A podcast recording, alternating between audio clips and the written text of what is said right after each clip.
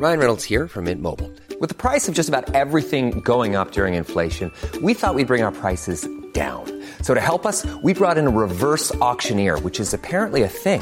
Mint Mobile unlimited premium wireless. Ready to get 30, 30, bit to get 30, bit to get 20, 20, 20, bit to get 20, 20, bit to get 15, 15, 15, 15 just 15 bucks a month. So, Give it a try at mintmobile.com slash switch. $45 upfront for three months plus taxes and fees. Promo for new customers for limited time. Unlimited more than 40 gigabytes per month. Slows. Full terms at mintmobile.com. A neighbor's landmark. Those who spend the greater part of their time in reading or writing books are, of course, apt to take rather particular notice of accumulations of books when they come across them. They will not pass a stall, a shop, or even a bedroom shelf without reading some title, and if they find themselves in an unfamiliar library, no host need trouble himself further about their entertainment. The putting of dispersed sets of volumes together, or the turning right way up of those which the dusting housemaid has left in an apoplectic condition, appeals to them as one of the lesser works of mercy. Happy in these employments, and in occasionally opening an 18th century octavo to see what it is all about, and to conclude after 571 minutes that it deserves the seclusion it now enjoys. I had reached the middle of a wet August afternoon at Betton Court. You begin in a deeply Victorian manner, I said. Is this to continue? Remember, if you please, said my friend, looking at me over his spectacles, that I am a Victorian by birth and education, and that the Victorian tree may not unreasonably be expected to bear Victorian fruit. Further, remember that an immense quantity of clever and thoughtful rubbish is now being written about the Victorian age.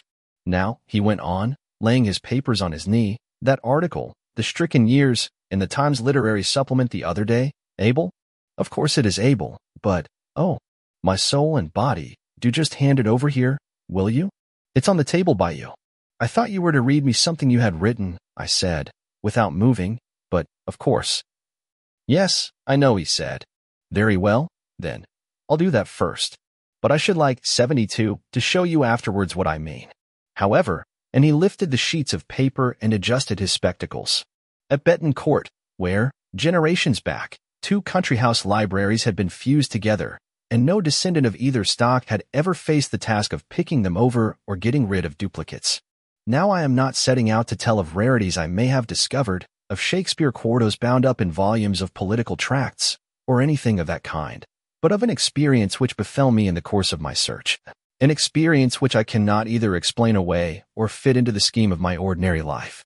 It was, I said, a wet August afternoon, rather windy, rather warm. Outside the window great trees were stirring and weeping. Between them were stretches of green and yellow country, for the court stands high on a hillside, and blue hills far off, veiled with rain. Up above was a very restless and hopeless movement of low clouds traveling northwest. I had suspended 73, my work, if you call it work, for some minutes to stand at the window and look at these things, and at the greenhouse roof on the right with the water sliding off it, and the church tower that rose behind that. It was all in favor of my going steadily on, no likelihood of a clearing up for hours to come. I, therefore, returned to the shelves, lifted out a set of eight or nine volumes, lettered tracts, and conveyed them to the table for closer examination. They were for the most part of the reign of Anne. There was a good deal of the late peace, the late war, the conduct of the Allies. There were also letters to a convocation man, sermons preached at St. Michael's, Queenhithe, inquiries into a late charge of the RT Rev. the Lord Bishop of Winchester, or more probably Winton, to his clergy, things all very lively once, and indeed still keeping so much of their old sting that I was tempted to betake myself into an armchair in the window and give them more time than I had intended. Besides, 74, I was somewhat tired by the day. The church clock struck four, and it really was four, for in 1889 there was no saving of daylight. So I settled myself, and first I glanced over some of the war pamphlets and pleased myself by trying to pick out Swift by his style from among the undistinguished. But the war pamphlets needed more knowledge of the geography of the Low Countries than I had. I turned to the church and read several pages of what the Dean of Canterbury said to the Society for Promoting Christian Knowledge on the occasion of their anniversary meeting in 1711. When I turned over to a letter from a beneficed clergyman in the country to the Bishop of C. R., I was becoming languid, and I gazed for some moments at the following sentence without surprise. This abuse, for I think myself justified in calling it by that name, is one which I am persuaded your lordship would, if 'twere known to you, exert your utmost efforts to do away. But I am also persuaded, 75, that you know no more of its existence than, in the words of the country song. That which walks in Betton Wood knows why it walks or why it cries. Then indeed I did sit up in my chair and run my finger along the lines to make sure that I had read them right. There was no mistake. Nothing more was to be gathered from the rest of the pamphlet. The next paragraph definitely changed the subject, but I have said enough upon this topic, were its opening words. So discreet, too, was the namelessness of the beneficed clergyman that he refrained even from initials and had his letter printed in London. The riddle was of a kind that might faintly interest anyone. To me, who have dabbled a good deal in works of folklore, it was really exciting. I was set upon solving it, on finding out, I mean, what story lay behind it, and, at least, I felt myself lucky in one point, that, whereas I might have come on the paragraph in some college library far away, here I was at Betton, on the very scene of action. 76, the church clock struck five, and a single stroke on a gong followed. This, I knew, meant tea. I heaved myself out of the deep chair and obeyed the summons. My host and I were alone at the court. He came in soon, wet from a round of landlord's errands, and with pieces of local news which had to be passed on before I could make an opportunity of asking whether there was a particular place in the parish that was still known as Betton Wood. Betton Wood, he said, was a short mile away, just on the crest of Betton Hill, and my father stubbed up the last bit of it when it paid better to grow corn than scrub oaks. Why do you want to know about Betton Wood? Because, I said, in an old pamphlet I was reading just now, there are two lines of a country song which mention it, and they sound as if there was a story belonging to them. Someone says that someone else knows no more of whatever it may be than that which walks in Betton Wood, knows why it walks or why it cries. 77. Goodness, said Philipson. I wonder whether that was why. I must ask old Mitchell. He muttered something else to himself and took some more tea, thoughtfully. Whether that was why? I said, Yes, I was going to say whether that was why my father had the wood stubbed up. I said just now it was to get more plowland, but I don't really know if it was. I don't believe he ever broke it up. It's rough pasture at this moment.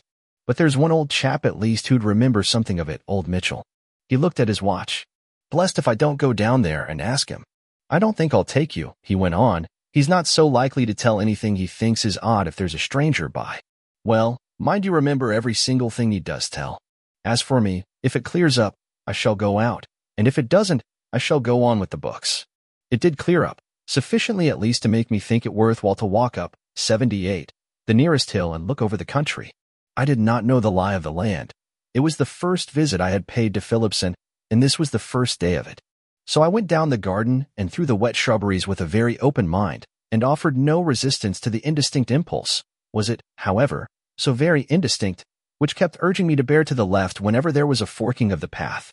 The result was that after 10 minutes or more of dark going between dripping rows of box and laurel and privet, I was confronted by a stone arch in the Gothic style set in the stone wall which encircled the whole domain. The door was fastened by a spring lock, and I took the precaution of leaving this on the jar as I passed out into the road. That road I crossed, and entered a narrow lane between hedges which led upward, and that lane I pursued at a leisurely pace for as much as half a mile and went on to the field to which it led.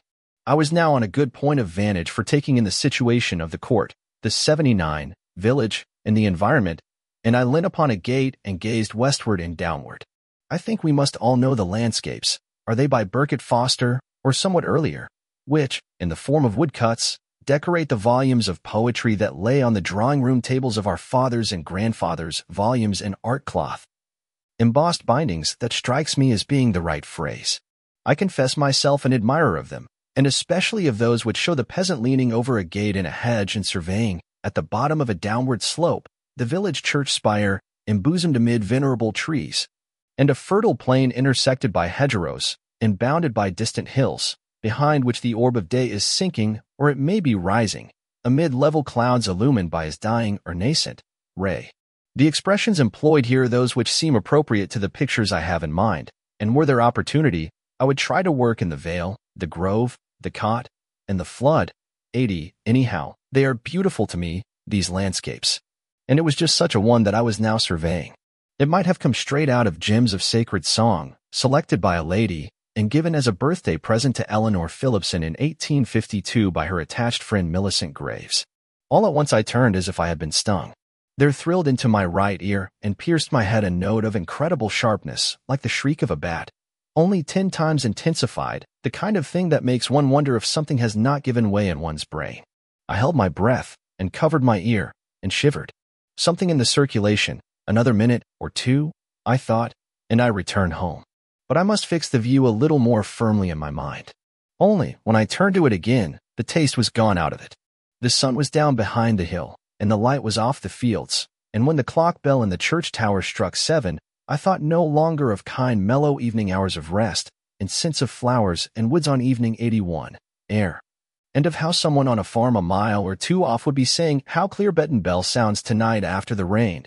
But instead images came to me of dusty beams and creeping spiders and savage owls up in the tower, and forgotten graves and their ugly contents. Below, and of flying time and all it had taken out of my life and just then into my left ear, close as if lips had been put within an inch of my head, the frightful scream came thrilling again. There was no mistake possible now. It was from outside. With no language but a cry was the thought that flashed into my mind. Hideous it was beyond anything I had heard or have heard since, but I could read no emotion in it, and doubted if I could read any intelligence. All its effect was to take away every vestige, every possibility of enjoyment, and make this no place to stay in one moment more. Of course, there was nothing to be seen, but I was convinced that, if I waited, the thing would pass me again on its aimless, endless beat, and I could not bear the notion of a third repetition. I-82 hurried back to the lane and down the hill. But when I came to the arch in the wall, I stopped. Could I be sure of my way among those dank alleys, which would be danker and darker now? No. I confessed to myself that I was afraid, so jarred were all my nerves with the cry on the hill that I really felt I could not afford to be startled even by a little bird in a bush or a rabbit. I followed the road which followed the wall, and I was not sorry when I came to the gate and the lodge and descried Philipson coming up towards it from the direction of the village. And where have you been? said he. I took that lane that goes up the hill opposite the stone arch in the wall. Oh, did you? Then you've been very near where Betton Wood used to be. At least, if you followed it up to the top and out into the field. And if the reader will believe it, that was the first time that I put two and two together. Did I at once tell Philipson what had happened to me? I did not. Head over to Hulu this March, where our new shows and movies will keep you streaming all month long. Catch the award-winning movie Poor Things, starring Emma Stone, Mark Ruffalo, and Willem Dafoe. Check out the new documentary, Freaknik, The Wildest Party Never Told, about the iconic Atlanta Street Party. And don't miss FX's Shogun, a reimagining of the epic tale starring Anna Sawai. So, what are you waiting for? Go stream something new on Hulu. Botox Cosmetic, out of botulinum toxin A, FDA approved for over 20 years. So, talk to your specialist to see if Botox Cosmetic is right for you. For full prescribing information, including boxed warning, visit BotoxCosmetic.com or call 877-351-0300. Remember to ask for Botox Cosmetic by name. To see for yourself and learn more, visit BotoxCosmetic.com. That's BotoxCosmetic.com. not.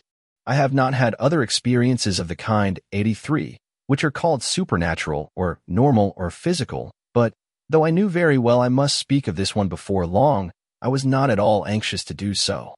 And I think I have read that this is a common case.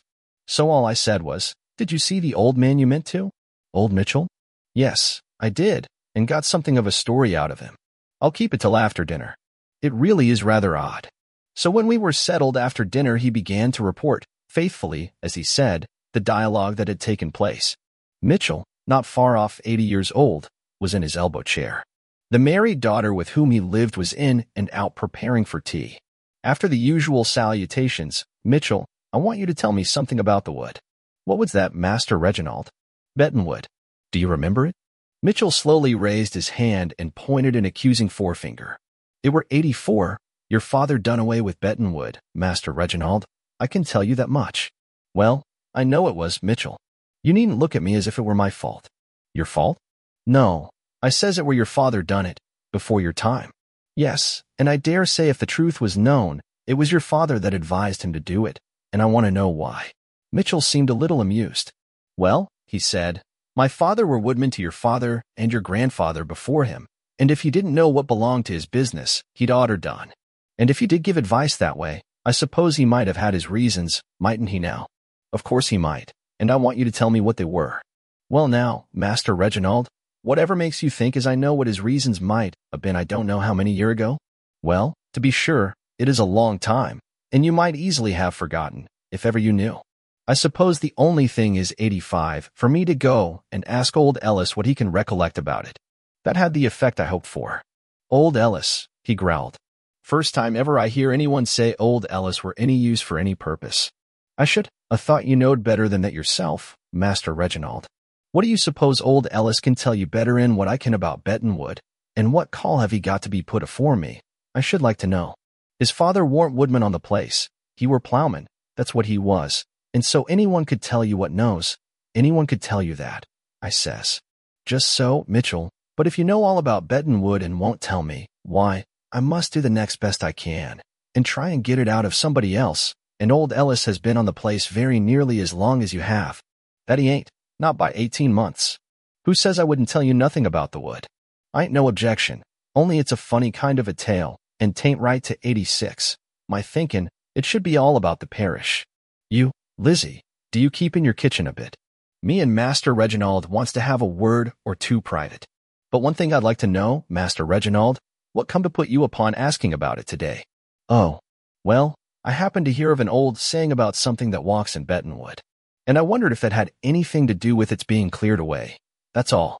Well, you was in the right, Master Reginald, however you come to hear of it, and I believe I can tell you the rights of it better than anyone in this parish, let alone old Ellis.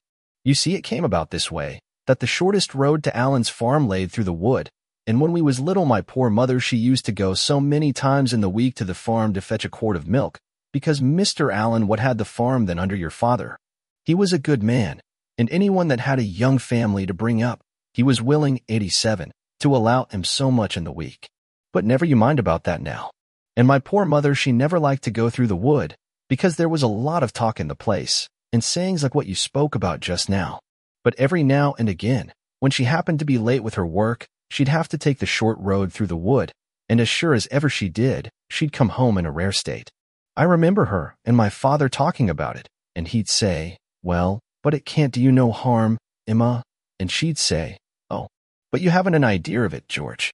Why, it went right through my head, she says, and I came over all bewildered like, and as if I didn't know where I was.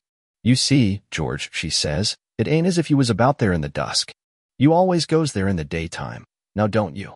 And he says, Why, to be sure I do. Do you take me for a fool? And so they'd go on.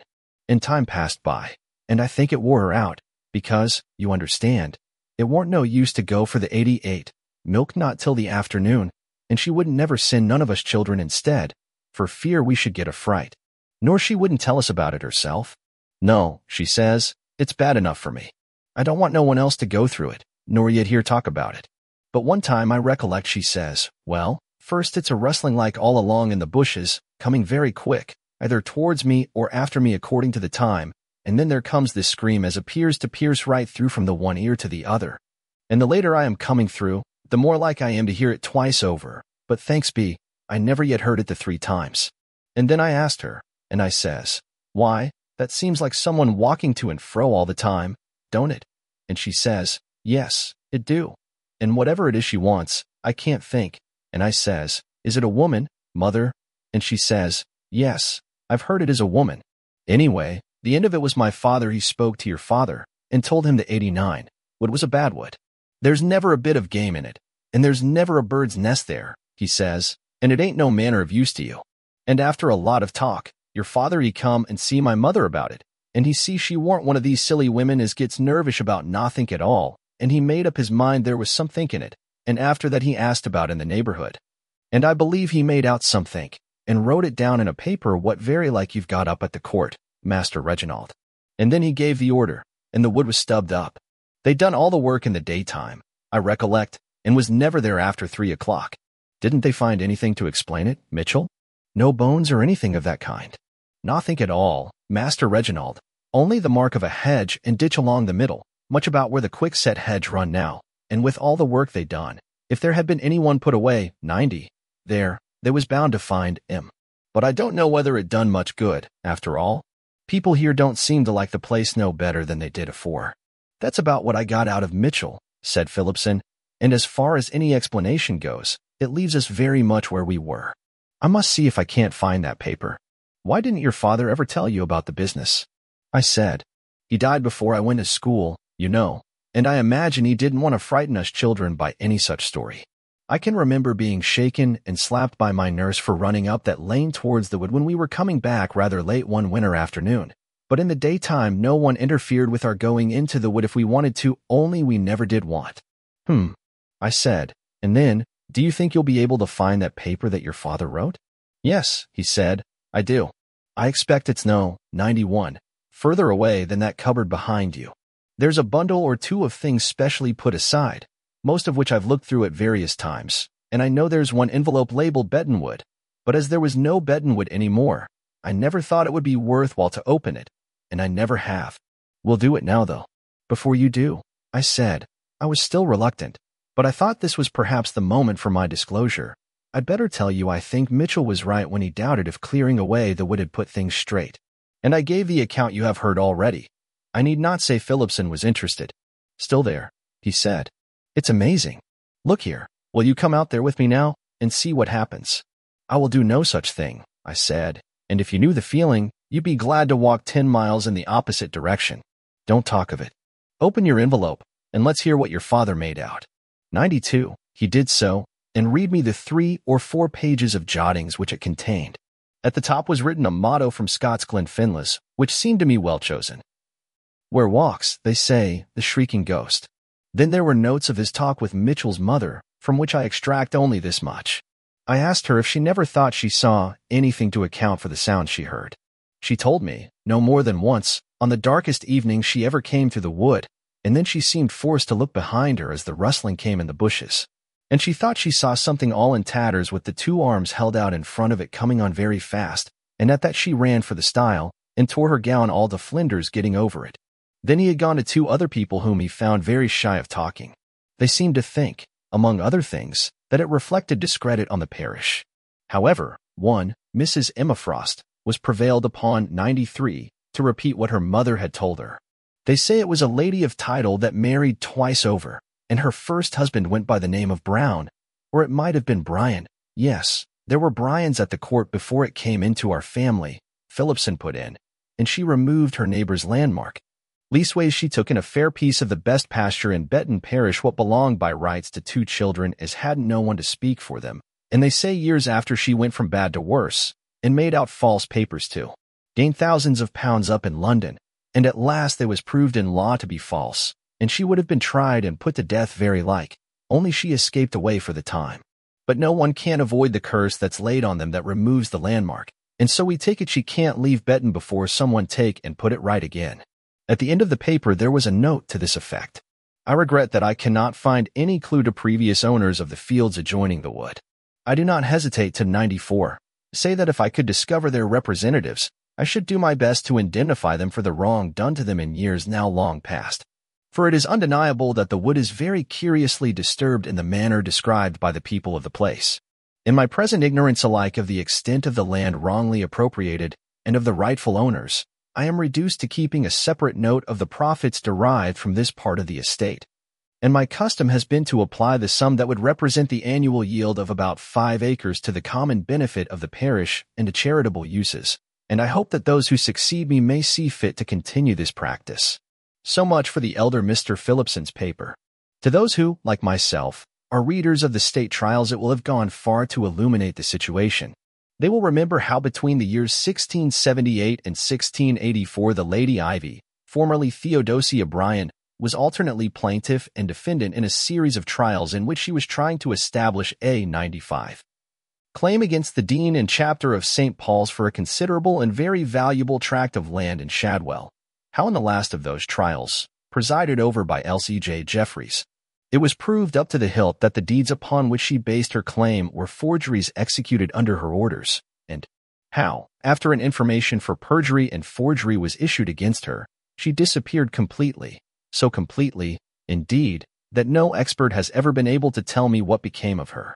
Does not the story I have told suggest that she may still be heard of on the scene of one of her earlier and more successful exploits? That, said my friend, as he folded up his papers, is a very faithful record of my one extraordinary experience. And now, but I had so many questions to ask him, as for instance, whether his friend had found the proper owner of the land, whether he had done anything about the hedge, whether 96, the sounds were ever heard now, what was the exact title and date of his pamphlet, etc., etc., that bedtime came and passed without his having an opportunity to revert to the literary supplement of the times.